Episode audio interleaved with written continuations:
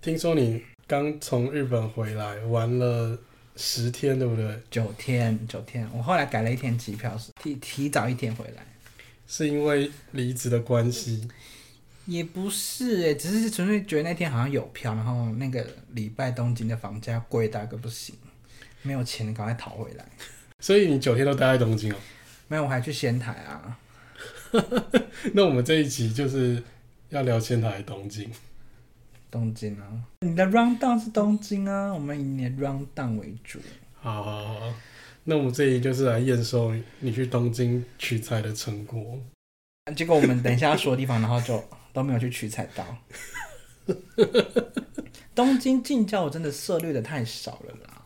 好了，那我们我们就干脆延续上一集，地铁线沿着地铁线玩建筑，所以我们今天就另外再挑一个路线，嗯，然后跟大家分享说这条线上有哪一些好玩有趣的地方，嗯，所以我们节目就开始了。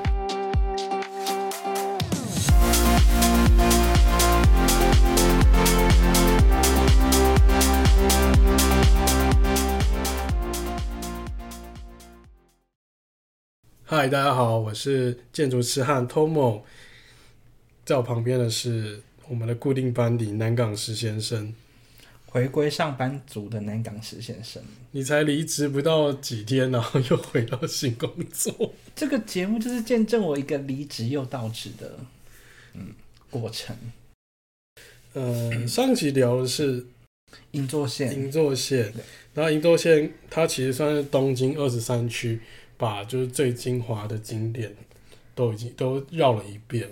对，这一集的话，我想说，那个其实东京二三区外还有很多很有趣的东西，所以我们这一集就挑了一个我最熟悉的路线，是东京的西武线。嗯。那为什么要聊这个路线的原因是，我其实住在西武线上住了就是一年多两年的时间。嗯，对，我住在那个练马，基本上我上班啊、通勤的时候是一定会必经的路线啦。然后我在那个假日的时候也常常搭这条路线，就是领先线上的景点去看。然后，所以我们今天就聊一下这个东京的西武线这个地方。嗯、那西武线其实有分成，就是西武新宿跟西武池袋。嗯，对。然后新宿线的话，就是从那个。呃，歌舞伎町那边出发，嗯，对，就是在新宿车站的北边，它有个自己独立的车站。这条路线基本上大部分都是以住宅区啊、文教区为主，就比较没有什么景点。那今天我们要介绍的主要着重在就是西武池袋线，因为这个池袋线它其实景点比较多，而且它路线比较长，它一路从东京啊，然后经过所谓的练马区。然后所泽啊、霞山，到大家很多观光客会去的那个穿越，然后再到饭能，最后到一个很远很远的景点叫做致富了。其实西武线除了这两个两大路线以外，它大部分还有很多小的支线，那这些小的支线可能就只有几站而已。那它把整个东京的西北边，包含埼玉线的一部分，然后给囊括住了。所以其实如果你对那个东京西北边的一些景点有兴趣的话，其实你应该多少会利用到那个西武线。你你有在东京搭过私铁吗？有啦，Skyliner 就是私铁不是吗？对对，就是东京其实有非常多的私铁。嗯，JR 线以外的我们都叫做私铁了，包含就是东京的地下铁 Tokyo Metro，嗯，这个我们也会把它称作叫做私铁的一部分。然后西武线也是所谓东京就是。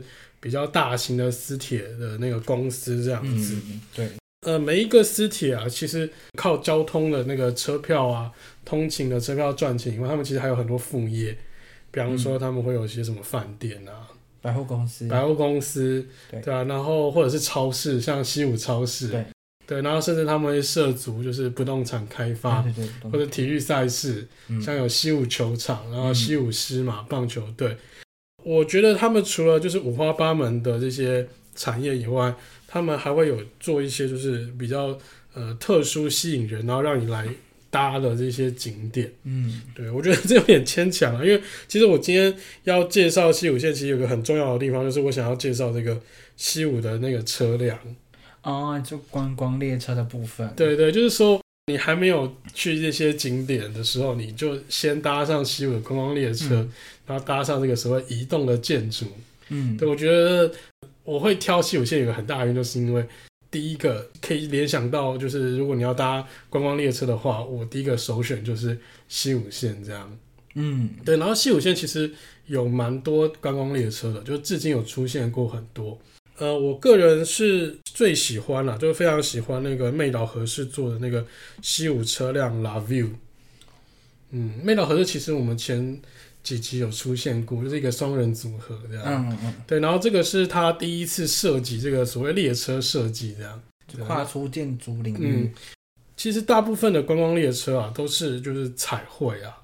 或者改一下内装，就是，对对对，就是可能外外面漆一漆啊，然后里面可能放个东西，对，就是那个窗帘或者是那个沙发布稍微换一下，就跟彩绘机有点像。对对，这其实就联名款了。对对对，对。可是呃，西武这个 Love You 这个车辆其实是完全不一样，它是从头到尾量身打造，就包含它的车厢的那些尺寸啊，或是里面的内装啊，然后。里面的配置全部都是重新打造，嗯，其实算是一个替就是西武线来到一个就是一百年以后，他们对未来的一个想象，所以他们就做了一个所谓的纪念车厢，嗯，那这个 La Vue 它其实严格来讲它不算是观光列车，就是它算是他们的特级的付费列车，通勤特级列车，通勤特级，呃，它会慢慢取代就是旧有的那个西武自己的。特级列车这样子，哦，对，就像那个台铁的那个三千。三千号。的 EMU 三千系列，它其实也是要慢慢去取代它旧的自强号这样子。哎、嗯欸，我个人其实觉得说这个车对我来讲，它比较适合当那个就是观光用嘛，因为它其实外观不管或者内装，它都长得很休闲。嗯，对，很不像那种通勤的感觉，通勤的感觉，对对，对。那这个车子啊，其实它的外观是沿用，就是妹岛它的呃善用的一些手法。它为了要让就是它的建筑或它的这个设计是融入在这个风景里面的，所以它把它的车子用那个原始的烤漆颜色、金属色的银色，像是那种钛色啦，对对，像那个原始的颜色啊，对对对对，它除了可以。减少就是涂装的这个费用以外，嗯，它可以就是在快速行驶的时候，就你仿佛是看不到列车存在，这样就可以让这个车子可以真的融入到这个风景里面。嗯，对。然后这个车子它因为为了要让室内跟室外有一些连接，所以它把它的那个落地窗都加大，加大了很多。所以其实你那个看到落地窗是可以看到他们的座位的下方，因为一般的列车的窗户其实是在扶手上方，就是我们像高铁那样子。对对，我们是靠在那个列车的窗台上的。它这个比较不一样，就是它的列车的窗户的高度是在我的椅子下方的，嗯，所以我会觉得我跟外面的世界是更接近的感觉。可是我感觉这样好热哦。哦，你说，啊，对啊，冷气夏天夏天的时候，对啊，夏天的时候，然后如果那个在西晒啊，然后可能就会蛮热的嗯。嗯，然后它的车子啊，其实那个车头也很可爱，我最喜欢其实是它的车头。这个车头你不会觉得很像那个吗？嗯，泰坦尼克号。哦，对，有点像。对啊，它很像是那个昆虫的那个复眼一样。嗯，就是它是一个子弹对对车头，然后这个子弹是。大概接近正圆形的状态，它不是有像新干线那种凸鼻子啊，就是它不像那种子弹列车。对对对，所以它是一个正圆形，然后它的包含它的驾驶舱的落地玻璃，然后也是属于一个接近正圆形，像是戴墨镜的状态。就、嗯、我让我会觉得说很像卡通里面的那种，就是驾驶舱可能也会很热，就太阳会直射这样，就是窗帘就会拉进来。对啊，那讲完室外，那我其实室内也很有看头，因为室内他挑了一个我觉得有点危险的颜色，就大家很少人会去介绍这个颜色，嗯，芥末色的车头。这个颜色真的很像我们在吃那个便利商店热狗，他给那个芥末酱的，就是黄芥末的颜色。对对对对，他故意挑了一个很特别的就是芥末色，然后这个芥末色就是一路从就是室内的车厢和车厢那个连接过道区的那个涂装颜色，还有它室内的窗帘。还有它的座椅的颜色都用这个颜色，而且它的车厢的那个沙发啊，就是座位其实都做比较低台度，嗯，然后把间距加大，但是加大的结果之后，你会觉得这个空间就是更宽敞，然后很像是一个舒适的客厅，像会回到家里面一样，嗯，哎，这个时候又有有点冲突又来了，嗯，因为。我它终究是一台通勤列车，有需要不干呢吗？你说应该要再把那个车的座位弄得再紧一点。对啊，让大家就是可以就是坐着，不是比较好？因为我我其实以西武对西武的印象就是我走去逛过池袋的西武百货，嗯，所以我真的是好像也没搭过西武铁道哎。嗯、我之前去穿越的时候是搭新干线到大宫，然后再转，应该是 JR，然后到那边去，然后再转公车。哦，我真的不知道这段它铁路是很长吗？还是因为我没那个概念？呃，其实蛮长，西武线从那个池袋出发到穿越大概就要两个小时的时间。这么远？呃，不是到穿越到致富，哦、到穿越大概只有一半而已。哦、对，哦、因为这个列车它很长，嗯，所以它除了这个通勤列车以外，它还有请另外一个建筑师，就是隈研吾啦。嗯、我们上一集。有讲他做那个，好像每集都会出现。对对对，浅草观光中心的那个建筑师，他也有做一个那个五十二席的观光列车。嗯、这个列车我倒是没有坐过，但我就一直很想体验，因为它真的对我那时候就是经济拮据的我，其实我觉得有点贵。这样，你现在可以去啦，现在是可以啦。对，就是它是一个观光列车，就是从池袋出发，嗯、或者是从那个致富出发，池袋出发到致富，不管或是来回啦。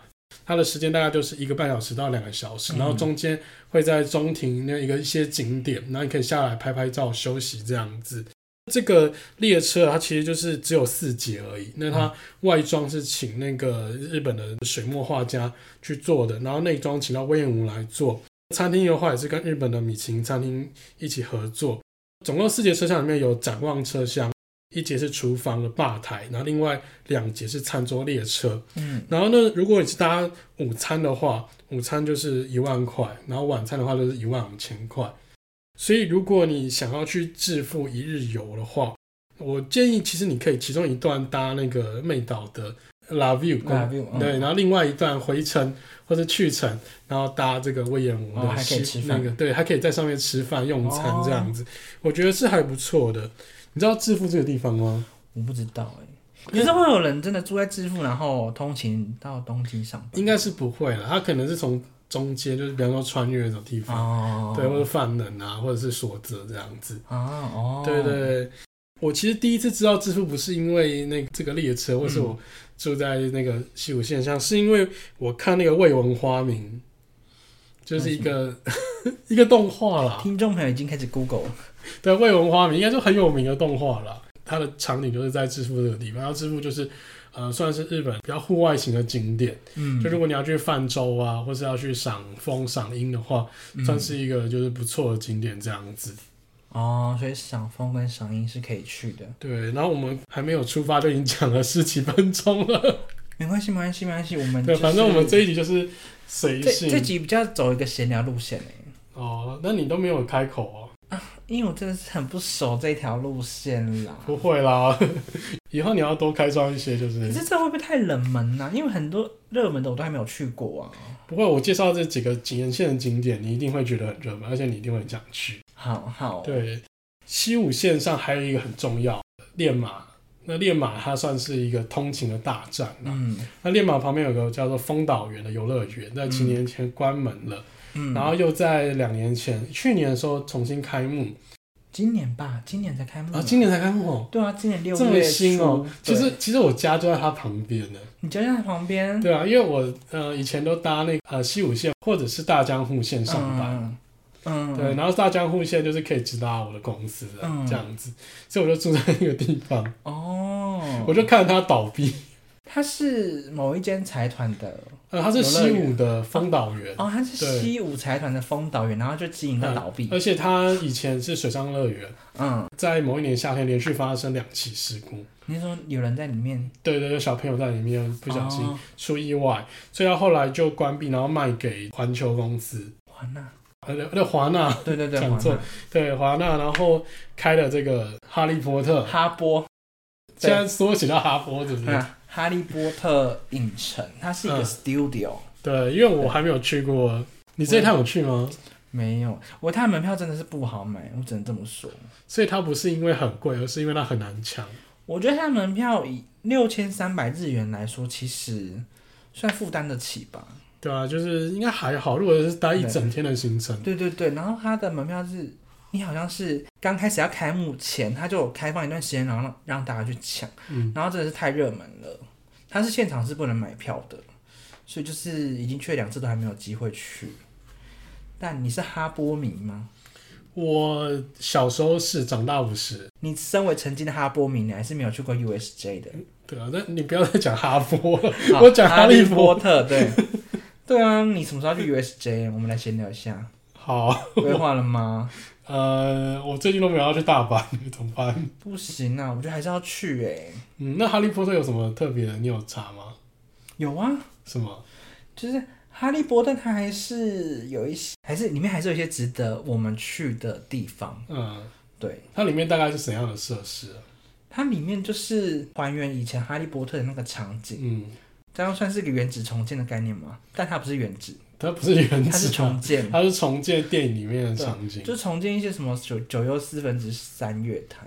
那跟那个环球影城里面的哈利波特，就是为什么我要？就是另外花钱，然后再进去，欸、就是新的。我觉得这个好像有点像是你知道商人的计谋，嗯，就是哦，你去大阪，然后哎，你去东京，然后没有办法去环球影城嘛，嗯，然后就哎、欸，那边有个哈利波特影城呢，嗯，就是也可以去那边拍拍照、打打卡，然后买买魔杖跟那个巫师袍，对，卖东西其实差不多，对，那卖东西应该是差不多，然后都是他什么哈利波特授权的吧，然后就是可以。就是赚你们的钱，所以环球影城还是比较划算，因为我可以玩对，因为环球影城可以玩别的东西。对，我有玩到很多个不同的园区。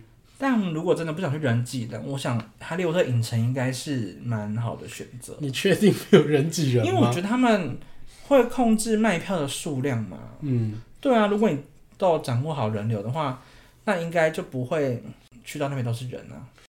说不定之后就会开始卖那个快速通关券。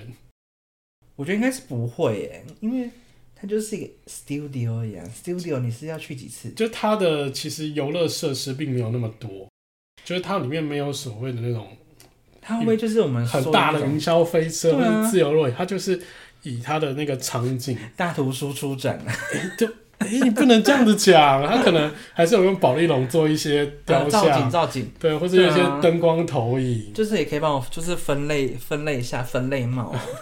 但我蛮想蛮期待的，应该还是他那个奶油啤酒，因为我觉得在环球影城喝的奶油啤酒其实蛮好喝的。嗯。啊，不过你没喝过，所以你而且我不喝酒。它是奶油啤酒，它好像是零酒精的啤酒，就是黑麦汁这样，就是有点那种奶奶甜甜的，就是没有感觉在喝酒，但真的蛮好喝的啦。好的，还是吸引不了我。但说实在的，因为现在哈利波特。就是已经人很多人挤人，嗯、就现在抢票抢不到，所以我如果要去这个西武线的话，我会推荐另外一个，就是已经过了热潮了，但它大概在一两年前也是非常多的，嗯，就是 YouTuber 啊，非常多的网红去那边拍照打卡，就是那个所泽市的角川武藏野博物馆。角川武藏野博物馆，它是角川集团角川出版社，嗯，就是他在所泽市就买了一块地，然后盖了一个属于他们出版社的博物馆，嗯，那这个地方啊，原本也是要就是所谓的线上抢票预约才能入场的，嗯，那不过我到今年三月去的时候，我那时候没有买到票，就网络上已经卖完，然后我还是到了现场，但他其实是有在卖现场票的。就是在现场，其实并没有那么多人，这样就是他的那个热潮其实已经过了哦。因为毕竟角川出版，它就是很多书籍嘛，就是它都是专门做书籍文字为主的，所以他把博物馆跟图书馆结合在一起，然后做了一个很迷幻的一个空间。对对，那它外观就很像是一个巨大的陨石，然后降落在地球上。对，也是威廉姆做的。这个地方感觉我会想去哎、欸，嗯，我看看了这些照片之后有点兴趣哦。对啊，而且它外观，嗯、光外观其实就很好拍照，嗯，而且我很喜欢它外面的造景，就是因为它外面其实还有购物中心，嗯、然后未来还有新的饭店要在这边落成，它基本上就是一个呃很大的度假园区这样子。外面的景观上，它有用水池啊，或是用一些大的阶梯啊，或是一些空桥，嗯、就是在天气好的时候在那边拍照，其实效果是非常好的。呃，在室内的话，其实它就是做了很多就是机关装置啦，然后就会做了一些调高的空间，然后去放这些书，放它曾经出版过的一些出版文物在这边。嗯、那当然。这一些文物是只有下层是可以拿得到，然后上层都是拿不到的。所以上层是装就装饰的，就大部分这样子的书墙都是以装饰为主，这样。然后它的书架是那种不规则排列的，就是也没有很妥善利用空间。地震会蛮危险的。是，没错，地震的时候其实会蛮危险。嗯，那个最近很有名的那个 YOASOBI 那个乐团，嗯、就是他们在两年前的那个红白歌唱大赛的时候。也在就是这个地方，然后做了一个 live 演出嘛，所以可是红白不是在电视台里面录影啊？没有，他们有一些会那个远端啊。你是说那个叫做啊第二现场的意思？对对，他们有一些第二现场。刚才那空白好久。然后那个 YOASOBI，他就是在现场有做一个远端连线这样子。那你有买到票吗？哦，我当然没有买到票。哎、欸，他的票真的好少哎、欸，对啊，因为我们可以证明我们这一集是新录的。对啊，三千两百块嘛，对啊，好像站票。嗯，可是票好少。对啊，那好像对很难抢。其实应该一千人还两千人、呃。我们不如去日本看，还比较还有机会比较抢到。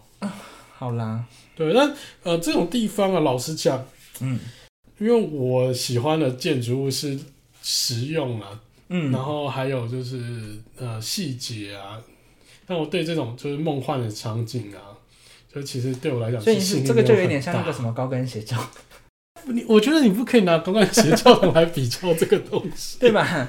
因为那毕竟就是要以一个实用为导向，还有一些细节的部分嘛。对，就是我我个人是觉得，呃。这些东西就是你，你把它的这些皮剥掉之后，嗯、就像我前几集讲到那个天妇罗建筑，对，你把皮剥掉之后，它里面其实长得就是还是一样的东西，虾很变得很细，是就是它里面东西都是一样的，嗯、就是它并没有就是有做一个原创的设计，对，或者它有做一个革新的东西，嗯、或者它做了很多很细部啊，哦、对，或者它的空间很实用。其实我倒觉得这个就是像是一个游乐园一样，它就是一个你梦中。所以出现的东西，但是你要真的讲实用性，你真的是适合来这边念书，真的来这边阅读吗？我是觉得就是见仁见智。但我真的觉得这个地方就是带小朋友来遛小孩，然后来这边拍照打卡这样子。哦、那所以那锁泽这地方，它如果从什么池袋的西武大概打多久啊？大概三四十分钟内。哎、欸，那也不不近呢。啊，不会啦，我觉得。东京一个小时内我都可以接受，真假？可是如果是像我这种东京都都还没有玩的很透彻的人，哎，好远哦。好了，那我们下一集还是讲东京市区好了。啊，不行啊，要先去，要先要要先去仙台一下。好，好，那我们先到仙台一下，然后再回东京，继续其他车站吧。嗯。嗯，西武线会经过一个霞山湖这个区域，嗯，然后那霞山湖这个区域啊，它其实是东京最重要的那种人工湖，嗯、就是呃，基本上东京的那个水源地就会来自这个地方。他们在江户时代就挖了这个湖泊，东京人来这边取水，然后带到东京市区用，嗯、所以这个霞山湖对他们东京来讲算是一个非常重要的。霞山湖是很大吗？那、嗯、它蛮大的。它供应东京那么多人的饮饮用水，对对对，但它不止一个湖啦，但它主要的、哦、这一区其实蛮特别，因为这一区有点像是市区中的一个呃保留地，就是都是森林，嗯、所以这一区有很多的所谓露营设施。哦，对，然后呃这一区也很有很妙的是，它被那个西武集团整个包下来了，包含我刚刚前面提到的这个西武球场，嗯，西武市的主场馆，然后还有就是它的游乐园。嗯，对，然后包含它有一个室外跟室内的滑冰乐园，就很多人会来这边约会，就是因为那个室内滑冰，就是东京市区你要滑雪，你要坐新干线到很远的地方，嗯，所以他们可以做个花个简单一点点钱就可以到这个就是市区滑雪这样。嗯，那包含这边还有一些购物中心，还有西武自己的饭店。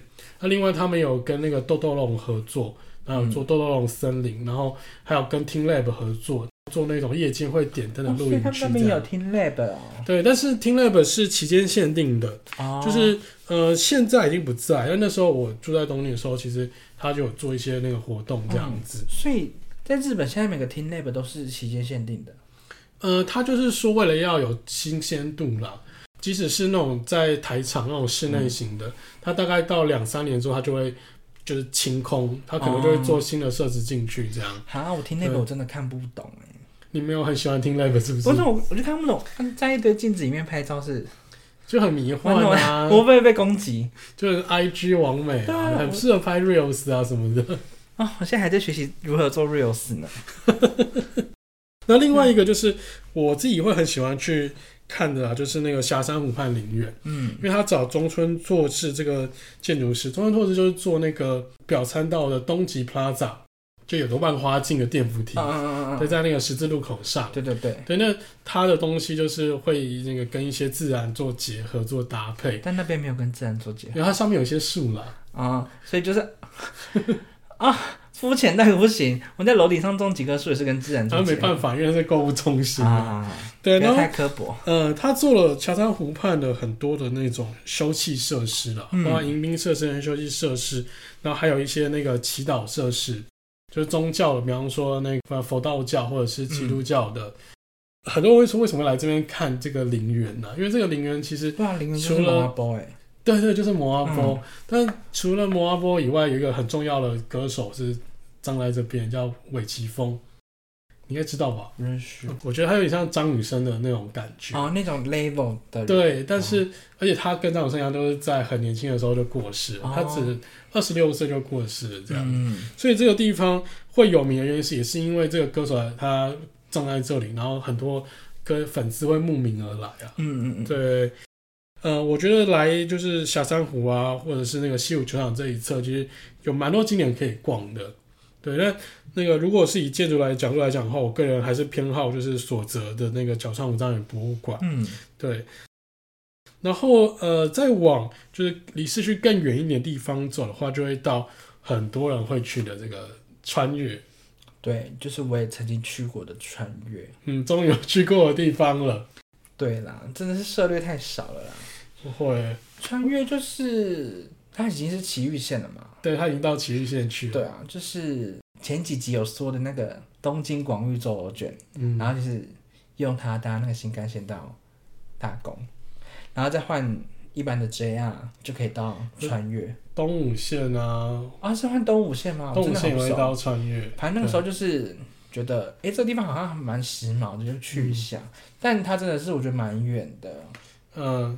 但是我觉得它算是一个，人家讲到穿越小京都啦，嗯，就是它算是一个江户时代保留那个街区保留蛮完整的一个地方，嗯，然后也是一个近郊适合一日游的地方，对，因为它有很多的那种老街啊，嗯，然后还有老街老街。一些美食啊，然后纪念观光纪念品店等等的，所以其实蛮好逛的这个地方。啊，对，差不多就是半天挤一天，嗯。对啊，然后里面还有那个穿越那个钟啊，对，十之钟，然后它、嗯、那个十之钟，它就是每天的六点、十二点，然后十五点跟十八点都会打钟。嗯，为什么是六点、十二点、十五点跟十八点？你知道吗？不知道。好，我也不知道。你也不知道，我以为你要跟我讲原理。哎，这个我们那个听众朋友可以去自己去 Google，因为就是我也没查到说为什么它就是特别这六十二、六十二、十五。十八，有没有什么逻辑嘛？好像也没有，好像也没有，没有间隔三小时。对啊，好了，反正就是他就是他到现在还是有打钟嘛，可是那个钟好像之前被烧过哎。哦，对，还有重建过。对，所以他现在已经是四代目了。嗯，就已经是第四代的钟了。说实在的，日本的木造房啊，就是大概都要几十年、三十年就要更迭一次，或是不小心就是那个。嗯火烛一来就对，因为因为木造耐不耐火，而且会有潮湿的问题，或者是对，他们他们要一直定时的更新维护，白蚁之类的，对，白蚁也很严重。嗯嗯，然后我喜欢那个钟旁边那家星巴克，哦，那个星巴克是真的很漂亮。对，就是呃，我觉得日本有一些星巴克，其实像台湾也是啊，就是他们在观光区、在观光景点或是一些老街区。景观风貌保存区里面，他们会做一些特别版的星巴克。嗯，然后我就觉得这一间它就是 match 到，就是整个穿越的那个街景，就融在那个里面。对对，那包含像他在长野、嗯、那个善光寺的商业街里面也有一间很像的。哦，对，然后还有像是在福冈的那个太宰府，嗯嗯嗯，对对，都有一间很像。然后太宰府那一间是那个隈研吾设计的，又是隈研，又是隈研吾，对。对穿越的商店街里面最深处应该会有一个那个冰川神社嘛？对，冰川神社，嗯，就是大家会就是以冰川神社当做是一个终点。对，就是 Google 地标直接设冰川神社那边是穿越的中心吗？嗯，应该算是最末端了。哦，然后就从那边然后开始往回走，走，走，走，走。嗯，然后冰川神社是已经有一千五百年的历史。对啊，它有日本最大的木质鸟居，哎。可是日本最大的木质鸟居，我以为是明治神宫外面那个，以为是那个台湾的快木带过去的。对啊，好了，所以它那边是日本最大的，嗯、而且那边还有一个很神奇的东西，叫做姻缘石，哎，嗯，所以像我这种求姻缘的人，就是可以，可以去那边。对啊，可是它每天是有限量的，它有点像是呃月老庙吧，就是说如果你要求姻缘的话，可以去那边，嗯、然后就听说会很灵这样。可是每天只有限量二十个。那就是、然后早上八点开始索取，所以没了就没了。二十第二十一个就没有姻缘了。他好像还是会有那个，就是放一些其他有他有加持过的东西，然后就是，所以你其实还是可以去求一些那种姻缘小物。嗯，对，如果真的很需要姻缘的朋友们，红线啊？可以求红线。哦，好像有点需要哎。嗯，然后如果你是春天去，就是樱花季去的话，嗯，就冰川神社旁边有一个那个叫新河岸川，嗯，对，然后那个地方就有很漂亮的连着河岸两侧的那个樱花，嗯嗯嗯，对，那比那个中目黑那边还要精彩。哎、欸，可是川越那边是不是很久没下雪了？一年只会下几天？应该说东京都很少会下雪。好棒，因为我之前就有看到那明信片上，然后那个十字钟是被雪盖住的，就觉得好美哦。可是好像真的东京，嗯，都然后遇到下雪真的好难，大概一年下个两三天吧。然后我上次去不是很冷，那个 iPhone 都跟你说会下雪，然后听说那银座的那个路上已经有那个 NHK 还是什么电视台的人在等哦，等那个 iPhone 说那个六点会下雪哦，结果还是没下雪，超糗，超糗的。然后我们就真的在等说，对，他说六点要下雪。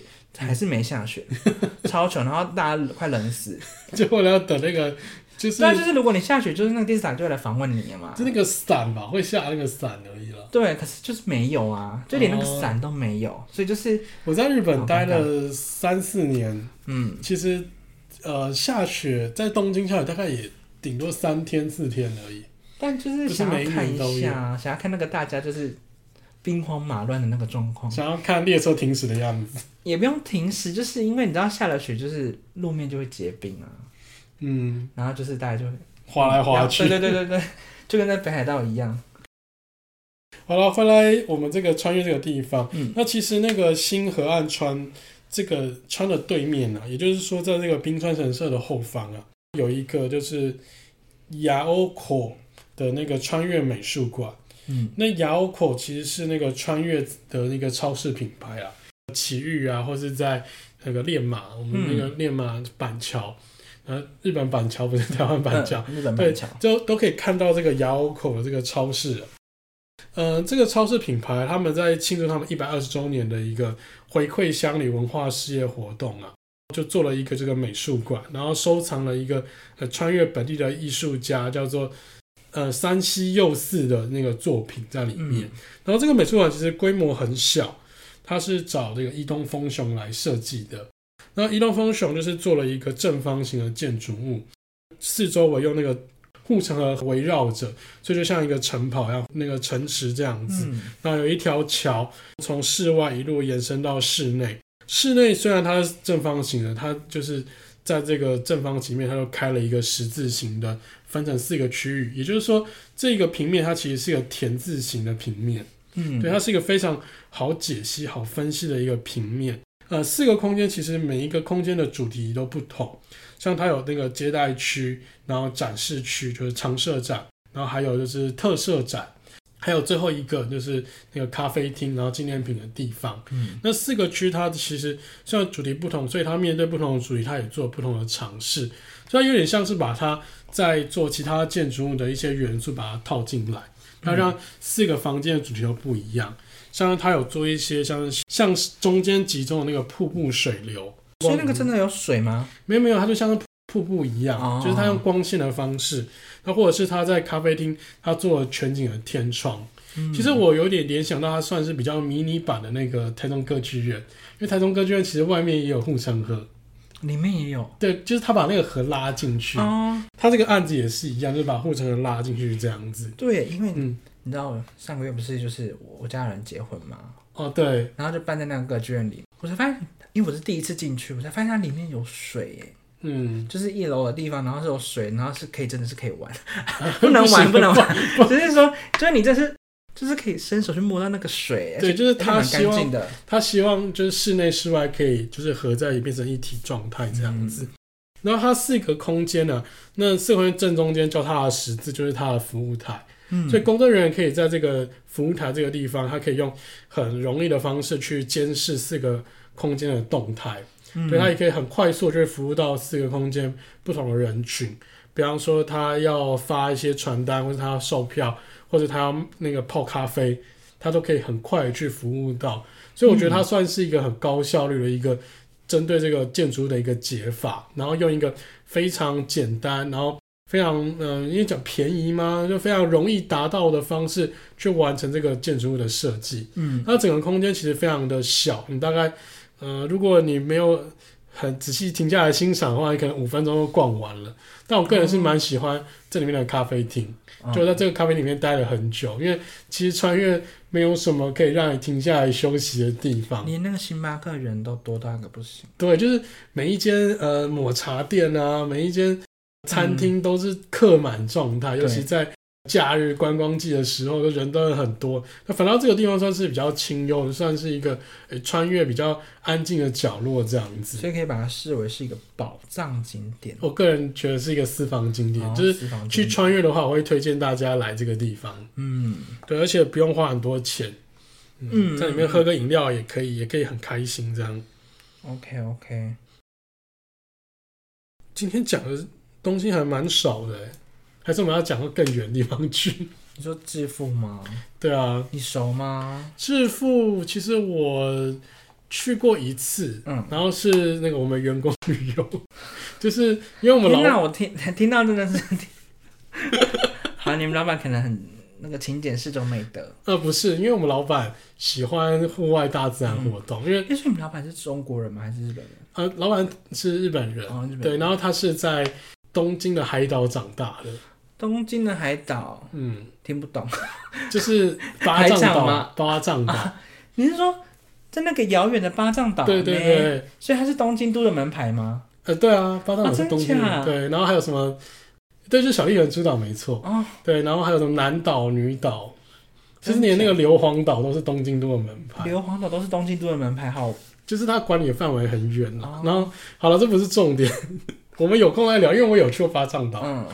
他就是喜欢那些呃泛舟啊，喜欢那些那个景点，所以他就有推荐我们去那些地方。嗯，对，然后我们就可以去那边爬山啊，户外踏青这样子。哦，对，那我是觉得应该不会有什么台湾人，然后特地跑去东京泛舟或者是爬山这样，因为大家还是喜欢观光购物，喜欢译文，他们就是逛一些译文景点这样。欸、你把我们听众都想得很肤浅呢，也是有那种凹豆的啊，像我啊，你有。有爬过山吗？哎、欸，我都去爬天守阁了，请你尊重。我，我以为你要爬富士山。没有啊，富士山现在不能上去了啦。没关系，我在底下那个，我在玉电厂我来看富士山就好。对啊，也是会有那 outdoor 的。但我觉得，如果要讲 outdoor 的话，我可能比不上其他厉厉害的 outdoor 了。嗯嗯嗯。对，就是我们还是讲建筑就好。嗯。然后其实我觉得致富它蛮适合，就是一日游。那也不是一定要一日游，因为其实过去要两个小时，回来要两个小时，所以如果有可能的话，可以在当地停留一天，因为它其实当地有一些温泉饭店可以住，只是它的温泉并不是那种诶、欸、最主要的，就是主要观光区这样，饭店选择性比较少。那另外就是说，它那边除了就是呃两种不同的那个西武铁道，还有那个 SL 蒸汽火车头。嗯，对，就是是致富铁道那边拉过去的一个蒸汽火车头，就是它开动的时候，那会会有很大的声音，嗯，然后会喷白烟这样子。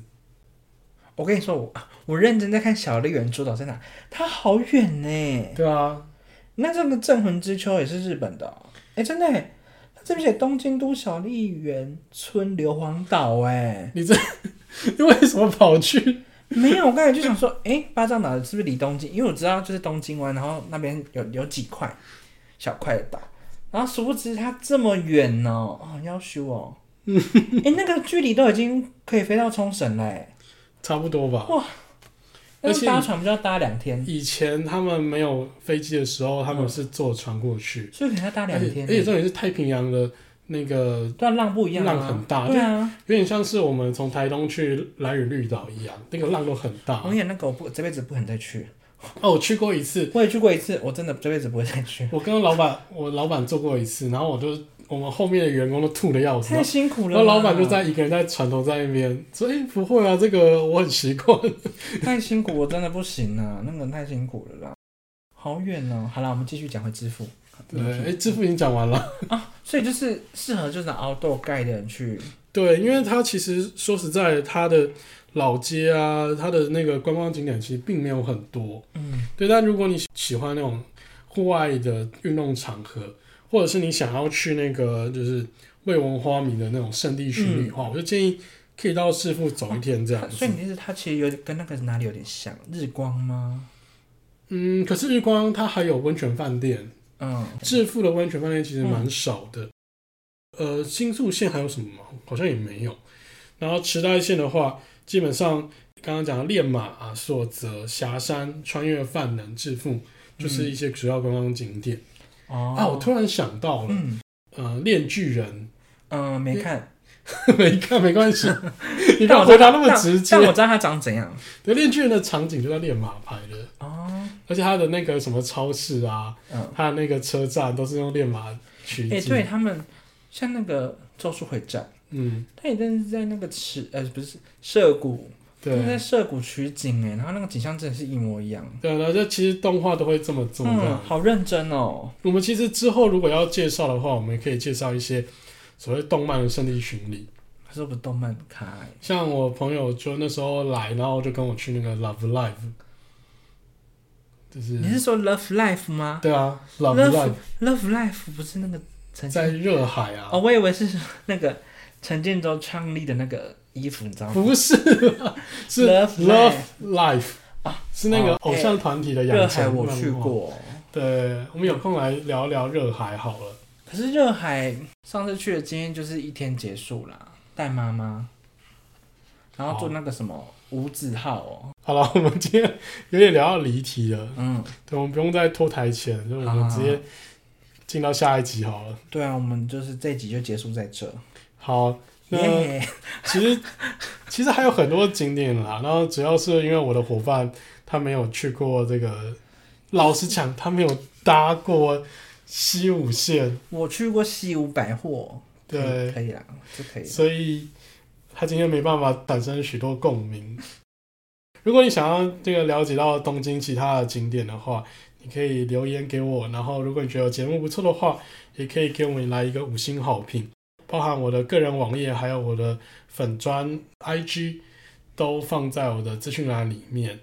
如果你觉得节目不错的话，请你推荐给你的朋友，然后订阅我们的节目。